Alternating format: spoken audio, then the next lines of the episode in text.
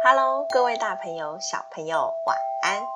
欢迎来到企鹅睡前故事吧，我是企鹅。感谢大家订阅企鹅的 Podcast 频道，也欢迎大家追踪企鹅的粉丝团哦。今天企鹅要讲的故事是丘比特与赛基。丘比特与赛基下集。丘比特离开赛姬之后，赛姬开始到处寻找她的丈夫。她找到了丘比特的母亲维纳斯，那个嫉妒她美貌的女神。维纳斯非常讨厌赛姬，而且赛姬还让自己的儿子受了伤。她对赛姬说。你的丈夫受伤了，我不会让你见到他的。赛姬苦苦的哀求：“亲爱的女神，我求求你，让我见见我的丈夫吧。是我错了，我再也不会伤害他了。”哼，你要见他也不是不行，但你必须完成我的任务，我才会让你再见到他。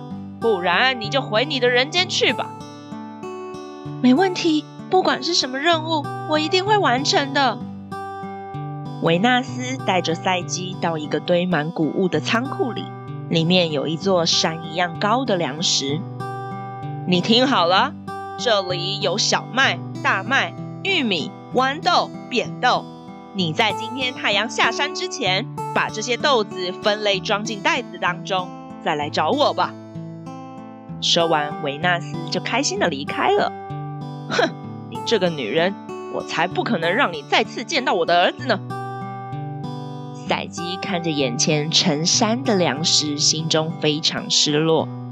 啊，这么多的豆子，我怎么可能在短短的一天把它分完呢？唉，看来我是不可能见到丘比特了。虽然这样想，赛姬仍然努力的开始分豆子。她多么希望自己能够创造奇迹！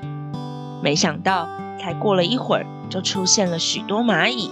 它们帮助赛姬快速的分类豆子，并装进维纳斯指定的袋子当中。任务真的奇迹似的在时间内完成了。赛姬很开心地跑去找维纳斯，告诉他自己已经完成了任务。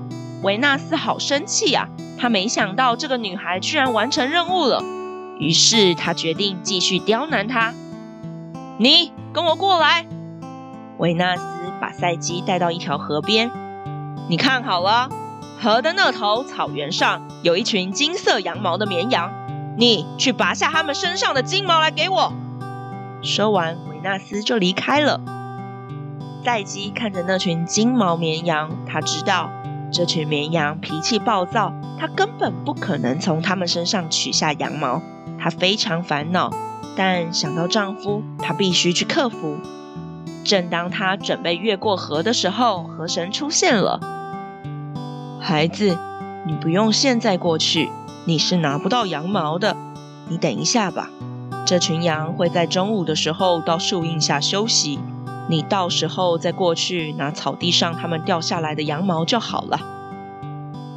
赛姬非常感谢河神。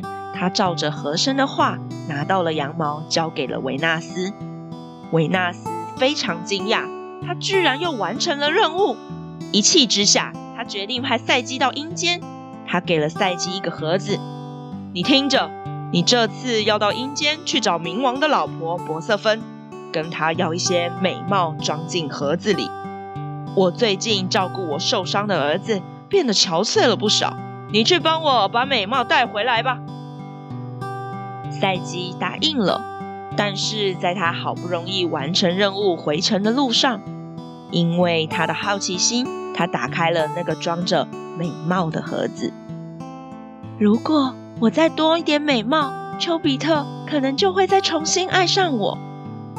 可惜，盒子里面根本不是美貌，而是睡眠。赛基立刻被睡眠包围住，陷入了沉睡。就在这个时候，丘比特知道赛基被母亲处罚到了阴间，他不放心，他到阴间找赛基，看见了昏睡的赛基，丘比特叫醒了他，并把睡眠关回盒子当中。丘比特让赛基把珀瑟芬的盒子拿去交给母亲，自己则是跑去找宙斯。他请求宙斯可以让赛基正式嫁给他，并且请宙斯让赛基成为一名神，可以永永远远跟自己在一起。宙斯答应了，他让赛基喝下属于神仙的酒，并且说服维纳斯原谅赛基，让赛姬在众神的见证之下，正式和丘比特结为夫妻。好啦，宝贝们，今天我们的故事就说到这里结束喽。宝贝们喜欢今天的故事吗？好险，赛姬她是个心地非常善良的女孩，所以才会有各种的动物、神明来帮助她完成维纳斯困难的任务，也终于让她可以和丈夫丘比特永远在一起。企鹅有把这个故事改写简单一点，希望将来你们长大了再去听听看更完整的故事是长什么样子哟。欢迎爸爸妈妈帮宝贝把宝贝的想法在宝宝成长教师企鹅的粉丝团故事回应专区跟企鹅说哟。也欢迎大家把企鹅的 Podcast 继续分享给更多好朋友。我是企鹅，我们下次见，晚安。一闪一闪